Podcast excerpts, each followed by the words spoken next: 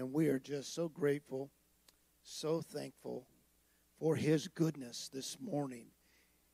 Take your Bibles, and uh, if you have the book with you, if you have the phone with you, or the laptop, or the iPad, whatever version you have this morning, I think is going to work okay. We uh, are going to begin in the book of uh, writ of Second Timothy, the third chapter. I want to read a, a very familiar passage, two of them that are very familiar, and uh, then we're going to um, endeavor to speak this morning. Uh, the 16th verse of the third chapter, Paul writes to Timothy, and and he really tells him, you know, be assured that uh, what you've known and what you've learned in the Holy Scriptures makes you wise to the salvation in Jesus Christ. Then he says this amazing thing. Every Scripture, I think uh, King James said all Scripture, but all Scripture in the whole and every scripture individually.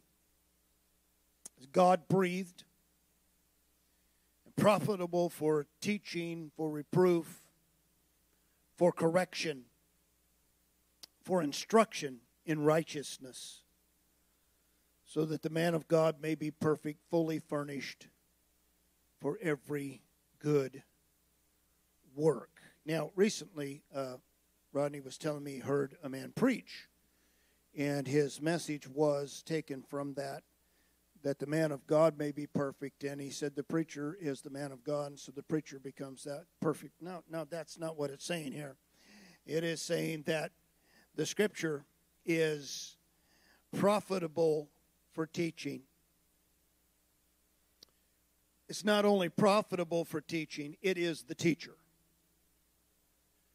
it is profitable for reproof. How many likes to be reproved? I just really enjoy being reproved, especially if it comes from Kay. It's just a blessing. And uh, I know everyone, you know, children, young men, and, uh, you know, we're still training. I'm a grandpa training on the job, you know, and I'm trying to to get my grandsons and and uh, now Dustin worked with that. And I'm trying to relate to them what I know, and and so sometimes it comes in the form of reproof, and uh, it's not as good. It does brings an upside down smile, and uh, so the scripture is good, profitable for reproof, for correction. Oh, oh boy, we like correction, and instruction in righteousness. Now I don't see anything there that says every scripture is God God breathed scripture is good for making you feel good. And I don't see that there. Howbeit, uh, my mother used to say this that you boys feel a lot better after you just get that first spanking in the, in the day and get that out of the way. And she was right. Uh, just tuned us in there. Sometimes when God corrects us, it feels good feels good to get in line, doesn't it? Amen? And so we take his scripture. Now, I want to go over also into the book of uh, Ephesians, another one of, of Paul's epistles, in the sixth chapter, and uh, taking on the whole armor of God, but we're just going to stop in the 17th verse. But here he is, is encouraging the church, uh, putting on the implements, and we have all preached about that. But I, I want to get to the 17th verse here. It says, and take the helmet of salvation, but I want this next part. And the sword of the Spirit.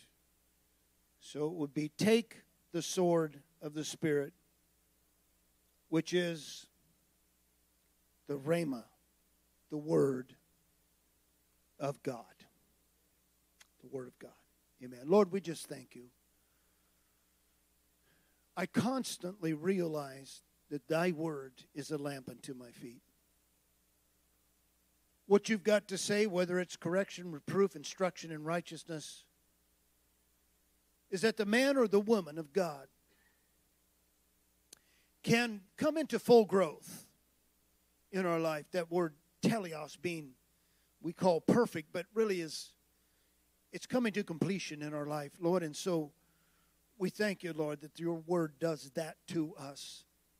We just ask you now as we come into this session, this time of teaching and preaching, that that's exactly what will happen, that you will just strengthen us, encourage us. Lord, if needs be, correct us, reproof us, but instruct us in righteousness, we pray in your name. And we'll give you the glory, Jesus. Everyone said amen. Amen, amen. There's two very familiar uh, talking points, preaching points out of the scripture. And um, never mind that. She's uh, she doesn't fall far from the, the tree here. But with the Lord's help, we'll capture this thought that we worked on last week. I talked briefly about the Lord, the sword of the Lord, and but I want to go into it a little bit more about the sword of the Lord. Jesus came saying, He said, I did not come to bring peace on earth, but a sword. And so we talked about whether He came to bring peace or not and, and went through some things last week. But I want to touch on this again. The Lord just, just dropped some more things in my heart about the sword of the Lord. The sword is meant to dissever, it's meant to cut, it's meant to, to trim, to uh, prune, even to dissever things from our life.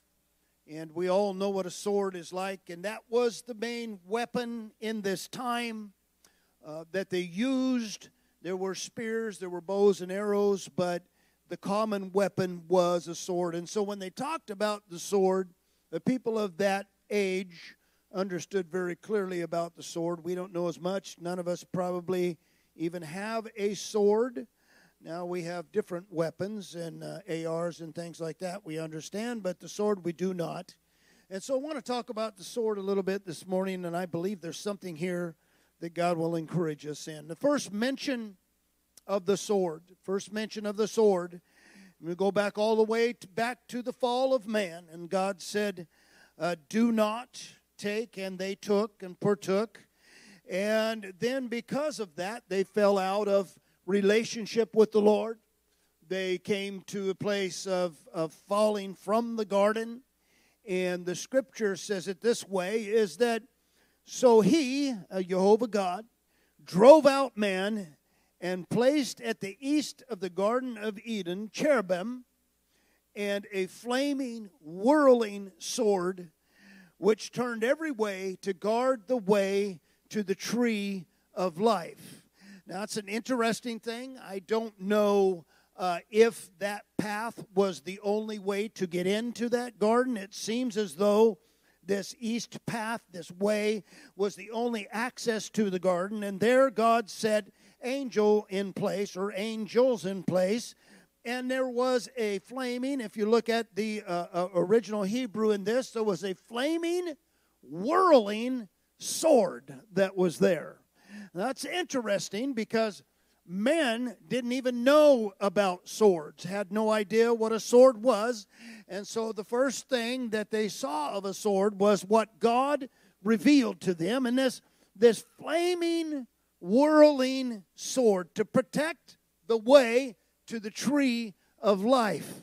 And so, you know, I'm a good one for going back and looking what was there and saying that's a, that's a pattern or example, a shadow, a type of something that was to come. And so, if you will, on a few of these this morning, allow me just to indulge a little bit. There's a way to the tree of life and life everlasting. Jesus said, I am the way and I am the truth and I am the life. And no one comes, prostom pater, or comes to God and finds that way except that you come through me. And so there is a sword. Listen, you don't get to the Lord without the Word of God falling open to you and understanding and a knowledge of who He is by the Word of God. And so there is a protection of the way of the tree of life, or in other words, the cross of Christ. Now, there is no freelance entrance into eternal life. The young man that came to Jesus said, What must I do to inherit eternal life? He wants eternal life by something that he does, something that he can make happen. And when Jesus is done, basically tells that young man that you're not going to get eternal life outside of Jesus Christ. And the only way to life eternal is that path to Him. And I believe that God has set a whirling, flaming sword that stops the access of any way to get to Him if you don't desire to come to Him. There is no way to get in the garden except through Jesus Christ. Can you say amen? And the sword of the Lord and the sword of Gideon. I begin to think about that a little bit. The sword of the Lord. Why does he use the sword of the Lord? I mean, it could have been a lot of things. It could have been it could have been the fire of God. It could have been the judgment of God in Gideon, but he uses this idea of the sword and I believe there is there's a type here. It's a separation from Midian separated from Israel. God is always going to separate the world from his church, and he's going to use the sword to do it.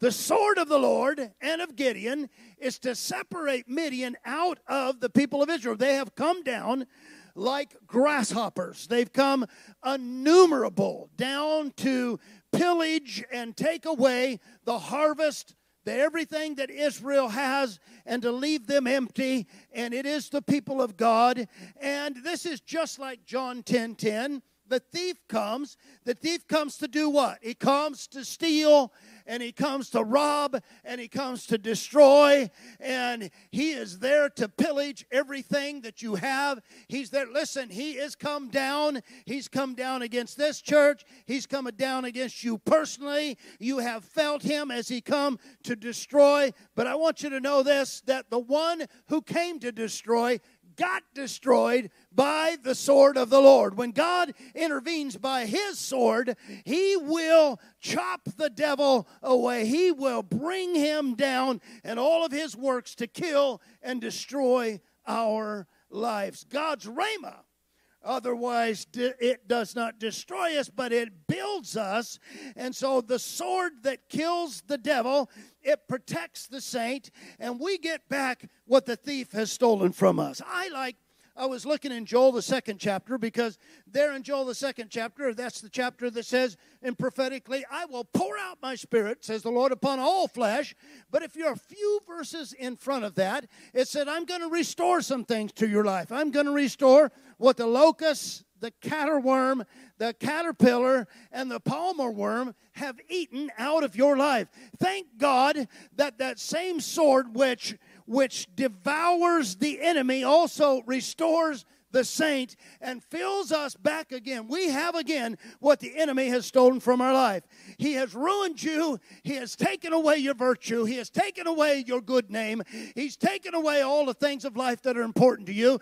But then when you come to the Lord, God is going to restore you by His word, by His word, which is true and right. And the Lord says, and when the Lord says, it doesn't matter what the enemy says, when the Lord says, I'm going to give back to you, then I believe his word is right. Can you say amen? It was David who would take a sword and decapitate the captain of the armies of Israel.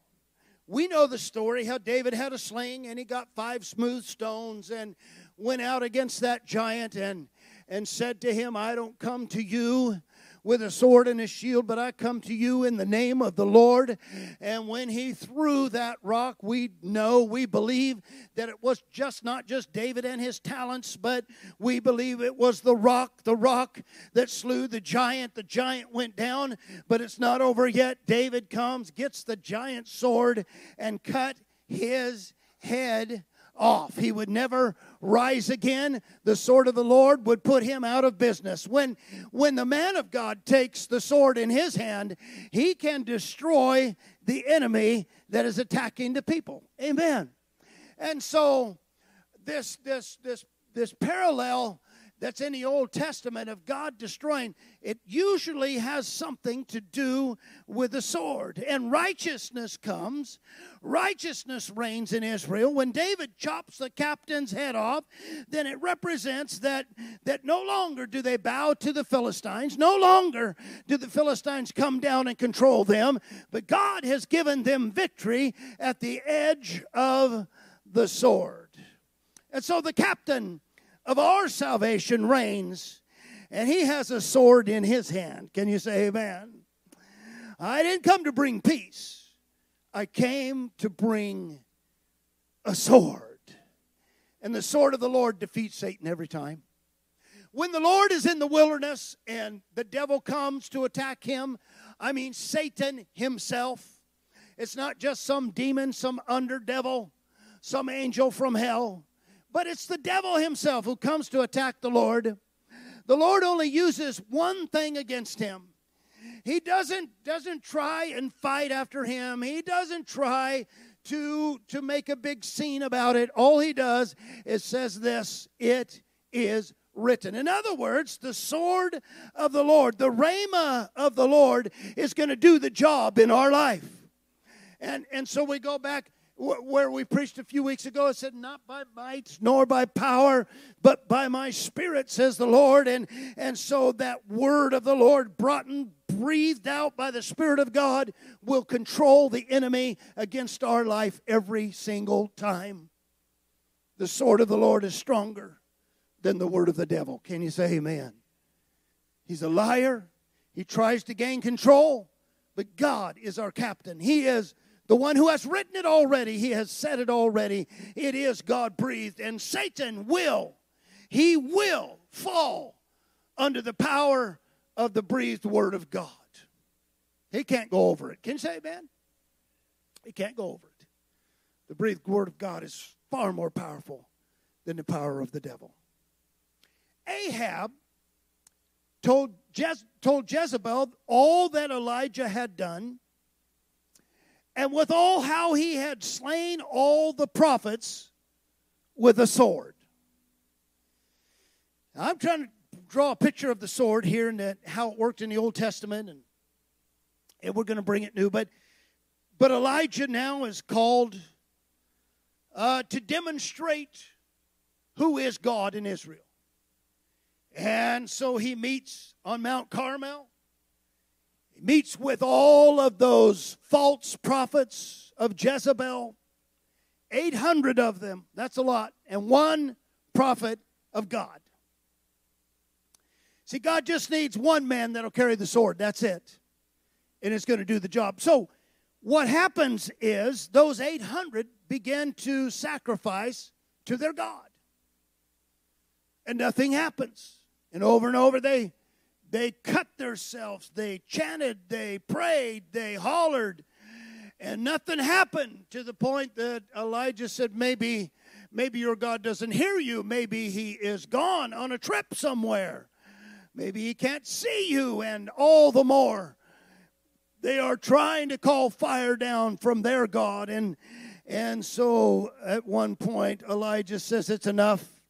Now we will see who is God in Israel and and then takes his sacrifice and lays it out on the altar that he had built and says, We're going to pour water on this sacrifice, just so you'll know that this isn't some kind of a trick that I've ignited it somehow and they poured water on it. It's not enough. Poured more water, not enough. Poured barrels and barrels of water. And then he looked to heaven and said, The God the God that is the real God, the God that is over Israel. Let him show who is God. And, and God come down with fire, lapped up the sacrifice, lapped up the water, and it was obvious that, that God is the Lord. And so all of the people now captured these 800 false prophets. I'm going to tell you something. This is pretty bloody, pretty gory. But one of the great acts of Elijah was not healing somebody, it was not just a miracle over here. But one of the great acts of Elijah was to take a sword and kill 800 false prophets. That's a bloody man right there.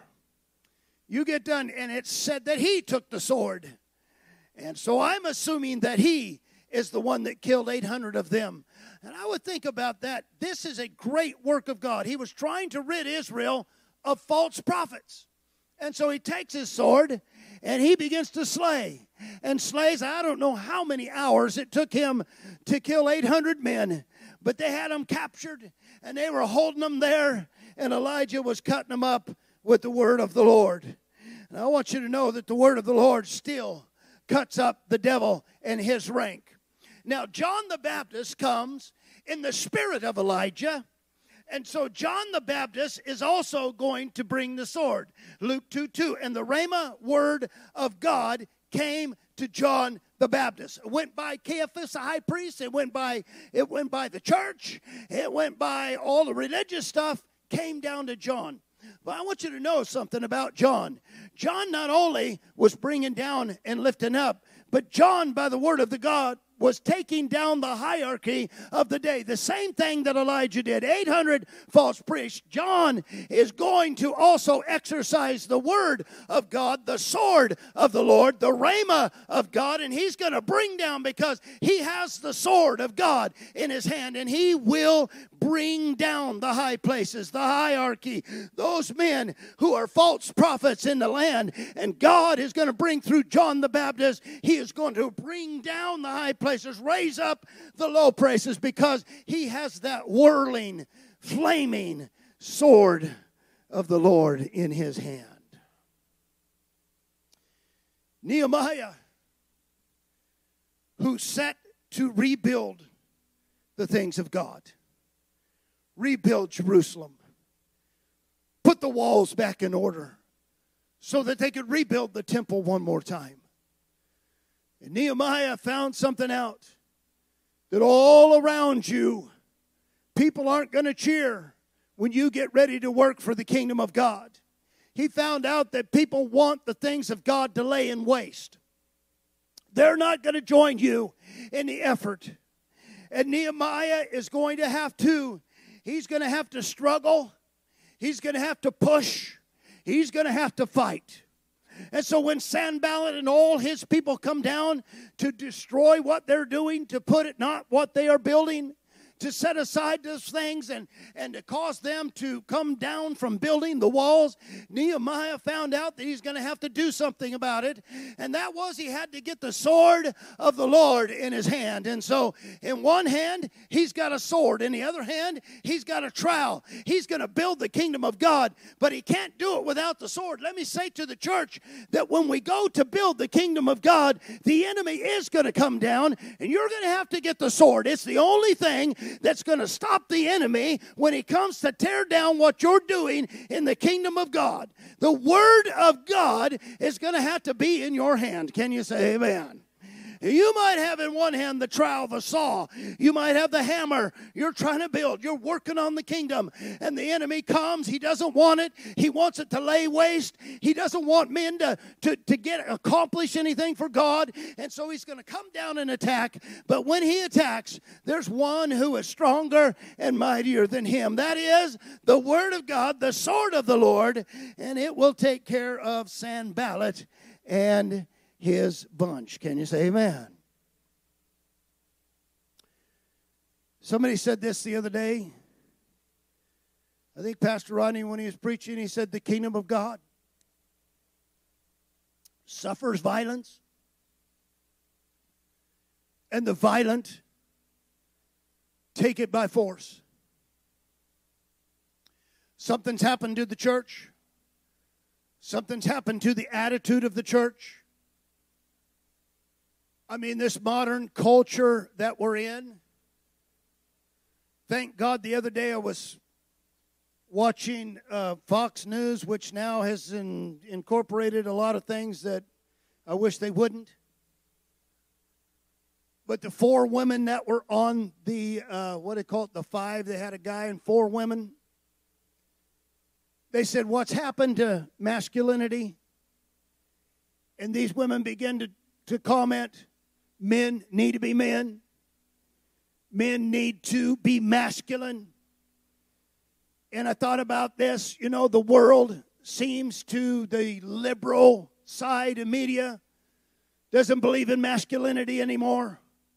They don't believe in, in any kind of violent efforts, anything that would shake anybody up. Let's all just just smooth things over. But the kingdom of God, my friend, the kingdom of God is not so.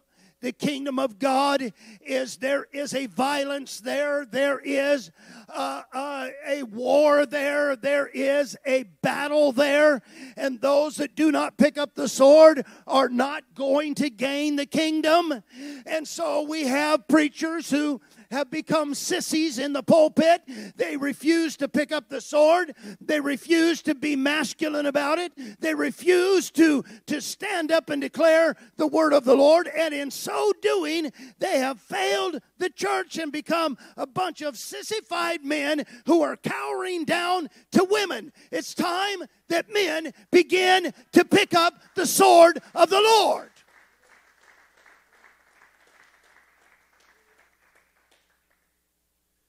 What do you think this might mean, what Jesus said?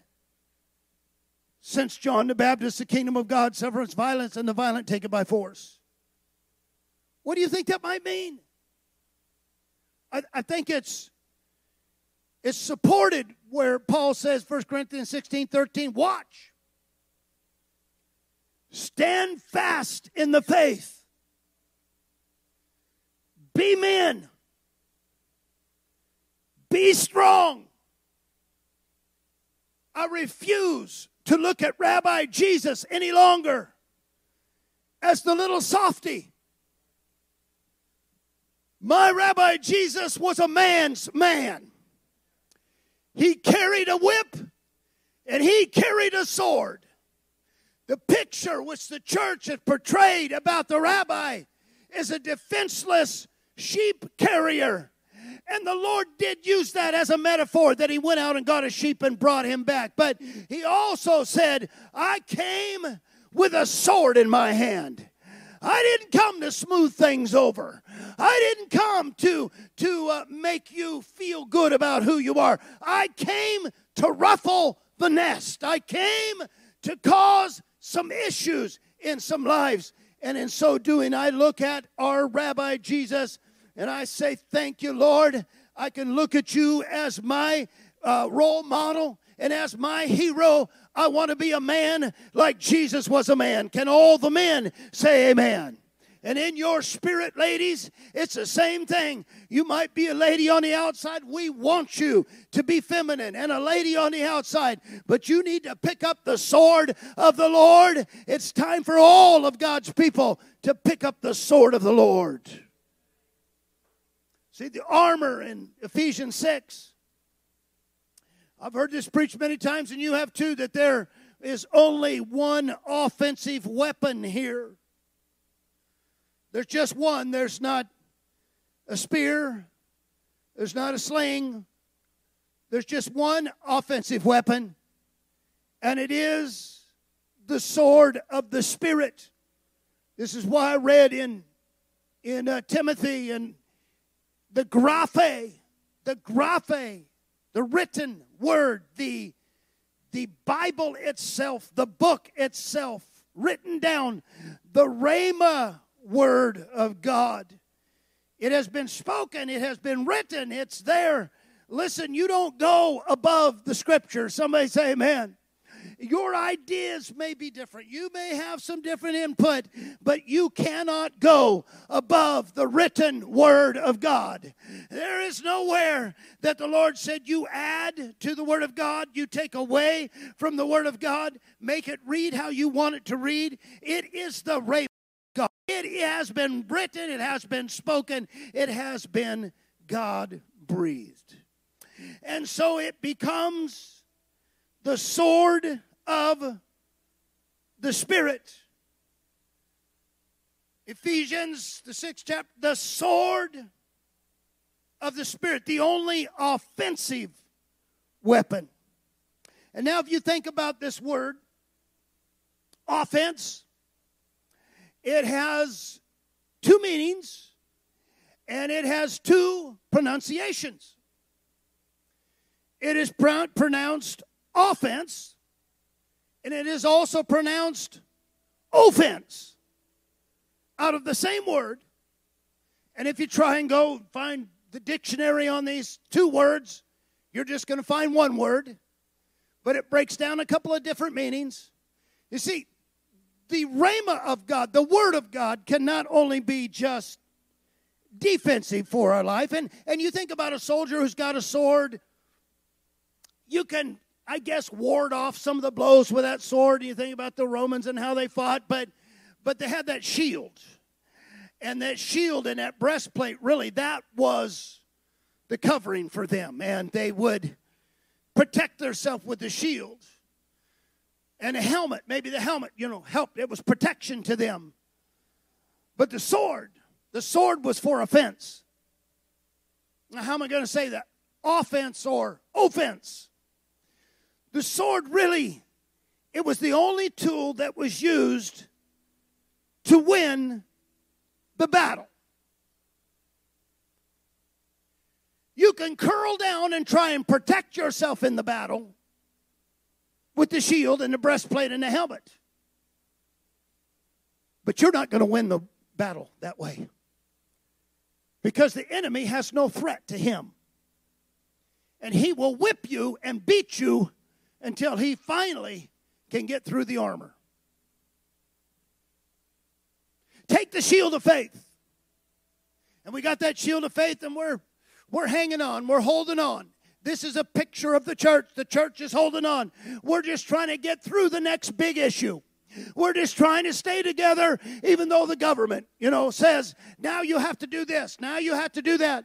Now you have to marry gays. Now you have to let them come in and be a part of your leadership in your church. Now you have to be compassionate in all these areas and do all these things. Don't you say anything to any child about homosexuality if they feel like they're going that direction. You do not talk to them and discourage them about being transgender. No, no, no. Listen, we're just trying to get through the next big fight and we're yielding down. We've got the shield of faith and, and we're just trying to hang on and we're just trying to hold in there. But what I'm telling you this morning, there is an offensive weapon to win, and you're not going to win with a shield. You're not going to win with a blessed breastplate. You're going to win. You're going to defeat. You're going to conquer you're going to overcome by the sword of the Lord.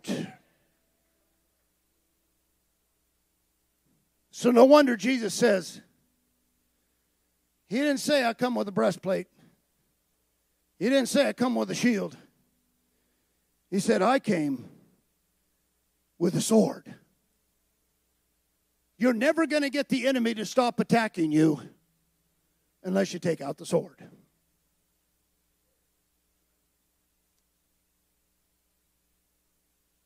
The church has decided to make concession, just easier. Instead of what the Lord told us to do, let's make concession with the devil.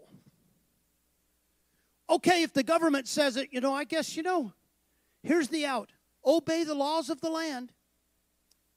Well, I'm sorry, God's people have never obeyed the laws of the land. Not in that way. Not when it came to God's word or their word.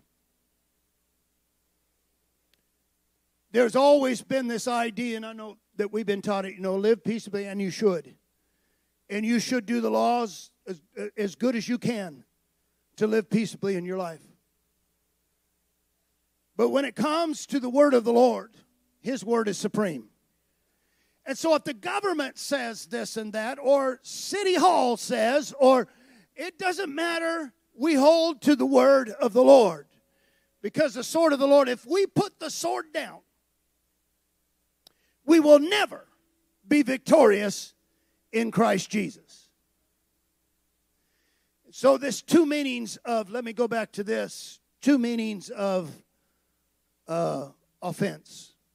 The first one is to aggressively attack militarily, to invade, and to advance. Isn't it interesting what agenda is being advanced in our country? And they even say that. They're advancing their agenda. LGBT and everything else, queers and all of them. I hate to miss anybody. They're advancing their agenda. But at the same time, the church is doing what? We're trying to set in defense. Come on. We're just trying to make it through the storm. Well, let me tell you this. The storm will never quit. Because the one advancing their agenda don't stop. When they get that part done they go on to something else. And then when they get that done they go on to something else. And their agenda never stops and the attack never stops and the war never stops. And while we're sitting here just trying to to make it through it and and barely eke along the enemy is advancing. The second definition offense would be you know what this is it's the cause uh, to cause someone to feel upset or to offend someone. Let me say this. I'm going to make this statement right here. It's a pretty sure thing that if the Rhema word of God, the sword of the Lord, is delivered, that's offense, someone will get an offense. There's no way that I can stand up here and preach the Word of God without somebody getting offended. And so we've figured out how to do that. You put the Word of God down, you put the sword of the Lord down because it doesn't bring peace in the congregation. And that's part of the reason why there's, there's something always going. In a church that's going to preach the Word of God, there are people that aren't going to like it. Everyone here likes it, and if you do, say amen. All right, that, uh, looking at everybody. But they said to Rabbi Jesus, they said, Lord, don't you realize that people are getting offended by your words? His answer to that came in the scriptures we read last week. His answer is, I did not come to bring peace. Oh, shock. People are being offended at what I'm saying. And the answer is I didn't come to bring peace. If we gather in a building and we're here to just bring peace to each other and just have a uh, just a great, good, wonderful life and just share peace and happiness and joy all the way around. We have put the sword down. Mm-hmm. And we're coming to bring peace. But Rabbi Jesus said, I didn't come to bring peace. I came to bring a sword. And now I'm going to say, like I did at one part last week. And they said unto him, Don't you know that the people are getting offended? And and then his answer would be, Yes, I understand that. Uh, next.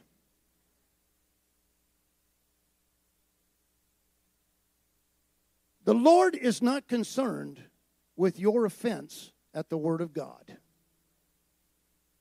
Oh, please, brother, don't be offended. Just, I'm just, but that's a hard word, brother. That's a hard, hard word. I just, I'm so offended.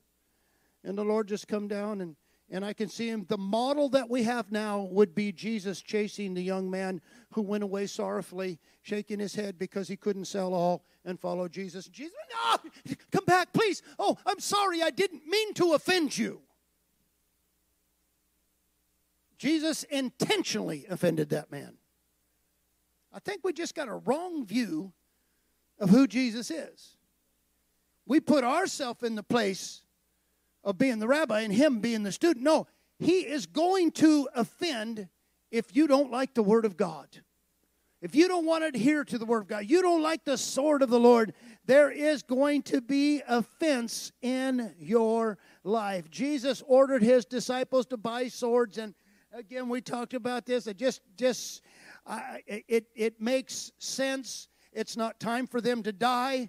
It's not time for them to be taken away. Peter demonstrates, you know, the power of the sword, and and uh, but the Lord did tell them to go buy swords. He said, "We have two here." He said, "It's enough." He didn't tell them to go buy a shield. He didn't tell them to go buy a breastplate. Go buy a helmet. because I think it was very intentional, is that the Lord is demonstrating to them and to us that the man of God is going to have to pick up the sword. Of course, Peter put that up. Now, if you you live by that, you're going to die by that. But yet, it was a sword. It it means more. It's it's an attack weapon. And I believe the word of God is an offensive weapon against the kingdom of the devil. And if we choose to set aside the word of God because it is offensive to people, then we have no, we have zero power against the power of the devil attacking the church. They would exit the upper room filled with the Spirit of God, but they were carrying a flaming, whirling sword with them. I don't know if you noticed the message that Peter preached on the day of Pentecost. He pointed his finger in their face and said, The King of Glory was here, and you guys crucified him. Hmm, that seems like a sword to me. That's an attack. He did come out there and say, Now listen, guys, you know, we kind of made a mistake here, fellas, and and let me let's just regroup and we're just gonna everybody's gonna be good we're all good you're all good and to no he said you guys have killed the king of glory and from that point, they had the sword of the Lord in their hand. No one's coming into the way of life, the kingdom of God, if they don't come through the word of God and the sword of the Lord. And so we look at the church and what's happened to the church since they came out of the day of Pentecost, and they're afraid to, to wield the sword because someone might get offended, someone might leave the church. Well, I've got news for you. I've been pastoring long enough to know that almost everybody's going to leave the church unless they realize that the Word of God is more important to them and more important to this church body than their opinion. But if your opinion is greater, you're on the way out. So we might as well go ahead and preach the Word of God anyway. What's happened to the church that if we take the sword of the Lord, we may fall out of favor with city council and people may not like us and and we won't get called to go down and pray the prayers over their meetings and they just, you know, will will back off from us. Yeah, that will happen if we take the word of the Lord in our hand. And and if we take the word of our Lord in our hand, other church groups that there are churches everywhere all over. We thought there was a lot of churches in California they can't even hold a candle to what's here. I can't even guess at how many churches are here in Claremore, just Claremore itself. And then not not to mention every time we go out for our drive and a ride, we get out in the country and there's a big church and there's another big church and another big there are churches everywhere. Well, they will they will label us as not loving. And they will label us as being too harsh and too hard and not, not caring about people and not loving people. Thank you, Pastor Ronnie, years ago. If you don't love God first, if you love people first, you are not obeying the commandment of God. Thou shalt love the Lord thy God first with all thy heart, and then next we're loving people. God loves his word. That's his word. He said it. And we have to love his word first. Can you say amen? And so we have put the sword away and live on defense. The church is being inundated with the world's values. We dumb down the values of the Lord, we dumb them down. So that everybody's comfortable, everybody's good. The rabbi said, We're more than conquerors. We're more than, wow, Okay, conquerors. Hmm. That doesn't seem like we're in a corner holding a shield over our head. We are victorious. We always, He always causes us to triumph. There is no conquering, triumph, or victory without conquest. I'm more than a conqueror in Christ Jesus because I was able to sit there and and somehow I made it through. And and that that's not working for me anymore. Oh, the devil come in like a flood, you know, and and the Spirit of the Lord raised up a standard against. But I did nothing. I just, you know, the devil just coming in uh, like a flood. He's attacking. He's attacking.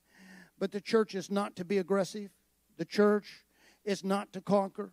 The church is not supposed to be violent, and the violent take it by force. The church is not supposed to paint metaphors like I'm doing this morning about a sword. That makes people feel like they're militant. And but I believe that it's high time for the people of God to take the sword of God in their hand. And if you want to call it militant, if you want to call it attacking, if you want to call it aggressive, if you want to call it conquest, that's fine. But we're going to get nowhere if we sit back and let the devil come in the house of God and we don't stand up with the word of God and say, You're not coming in here. You're not. We're preaching the word of God in here. Yeah, it's 2,000 years old. Oh, you just don't realize that, that people have changed and, and culture has changed, society's changed, and I don't care to realize about that. I'm staying with the Word of God, which is old, established. The sword of the Lord has never changed. We didn't get to a point where it was the dagger of the Lord and then the pocket knife of the Lord, and finally it's it's the it's the cushion of the Lord. I mean, we just get to the place where we totally let go. The sword of the Lord should be in the hands of the men and the women who are ready to fight for what is right, to ready to fight for the freedoms that God has declared over the church, ready to fight for the values that God has declared over our families, that He's declared over our lives. I'm ready to fight with the Word of God. Like I said last week, we're not going out to blow things up and tear people up. We are taking the Word of God in our hand and saying, That's enough, devil. That's enough. Oh, it might make some people mad. It might, it might make some people upset. But you know what? I've upset a lot of people in my life already. So a few more isn't going to matter. But I think the Word of God needs to be in our hand. Can you say amen?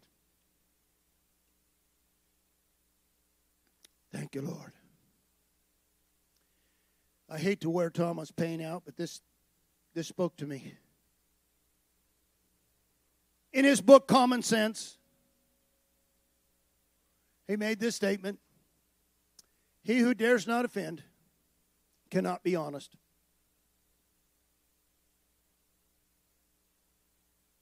The church needs to get honest again.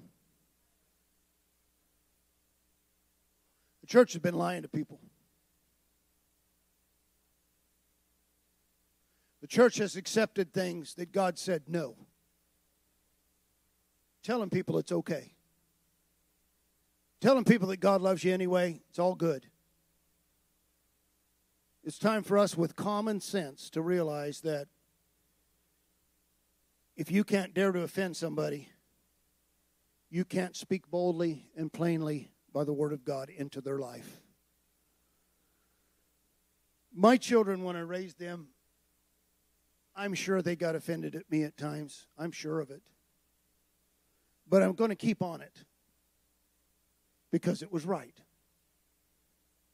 Dad, I can remember some of those conversations. Dad, but you know, all the other kids are kind of doing this and that, and why can't we do, you know, X, Y, Z? And and uh, one time I just turned to Rodney. I got sick and tired of it, and I just picked up the sword in my hand. And, and Rodney said, "You know, the, the other guys are doing this," and I said, "They're going to hell." Me and Brother Coop, we, we might get that song together at some point. I'm not going to hell. Sometimes you have to take up that sword of the Lord. Well, sometimes kids don't like it. Remember what Jesus said last week? He said, Those of your household, you know, they may not like it. I'm telling you what, it's hard. It's tough. It's tough to stay with it. It's tough to stay with it. The pressure is there to, to give up and give over and quit and don't do it no more. You know, let's just accept everybody who they are, what they are, whatever they are. Let's just accept people. What we need to do is just accept people, and the Word of God is in our heart and in our hand and says, No, there is a way of life. there is a tree of life. Somebody say, Amen. There is a cross of Christ that's right. It's life eternal. And I will not look another path, another way to get there. I've got to go where the sword of the Lord is at, even though few there be that find it. And so, Jesus, I came to bring a sword. Offense that results in offense is totally necessary for the keeping of the doctrines of God in place in the church. Let me say that again. Offense, which is the Word of God, attack. And offense, because the Word of God has gone out, are both necessary to keep the doctrine of God in place in the church. There's no other way. And so we get up, and the brothers get up, and we begin to preach, and and somebody doesn't like it, somebody gets upset, somebody talks about the preacher. If you're in the Word of God, they're not talking about you. They're talking about the sword of the Lord. And so, strap it on or get out of the way.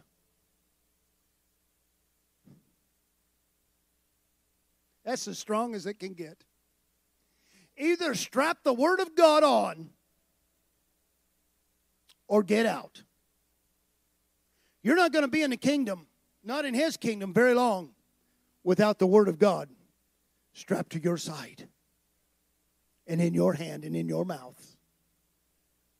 So that's kind of, you know, real plain language right there. But it's absolutely the truth. And finally, Jesus says this at the end of his ministry, just so they know Heaven and earth shall pass away, but my words, my sword, will never pass away. So, what's the life expectancy on the sword of the Lord? Will we ever get to a place where we don't need the sword of the Lord anymore? No. Heaven and earth will pass away first. But my sword will still survive, it will still be alive. The flaming, whirling sword of the Lord. Accept it. Can you say amen? Accept it. Strap it on. Make it part of your life. Thank you, Lord. Would you stand with me? God bless you. Man, I preached a little bit different this morning than what I normally do and made some expressions that may have been a little different. But my whole point, my whole purpose for what I said this morning is that we realize the Word of God, it outweighs everything. It outweighs your understanding, your experiences. It outweighs the dilemmas of life. It is written is more powerful than the devil. There is an offense over the Word of God, and people that get offended, I can't do anything about that. The Lord didn't do anything about that. We don't do anything about that. What we do is focus ourselves to the Word of God. Can you say amen? So when others, other churches, other families, other people, other places, they're going other directions, trying new things and doing all kinds of stuff that they may feel good about. I'm holding to the word of the Lord in my life. It's the only tool I've got to slay the devil with. Thank you, Lord. Jesus, we just thank you. Thank you for our time here today. We thank you for this lesson this morning, sermon. God, that come out of your word that teaches us so much, Lord, that it's time for us to let go of other things, let go of the ways of the world in the church, to hold on, Lord, to your precious word, which is life, strength. It is the sword, the word, the rhema, God breathed, living word of God in us. And Lord, we thank you for it this morning. I pray that we'll go out of here strengthened in this word. And we give you the praise, Jesus. Everybody say amen. Let's give the Lord a thank you and a hand clap of praise.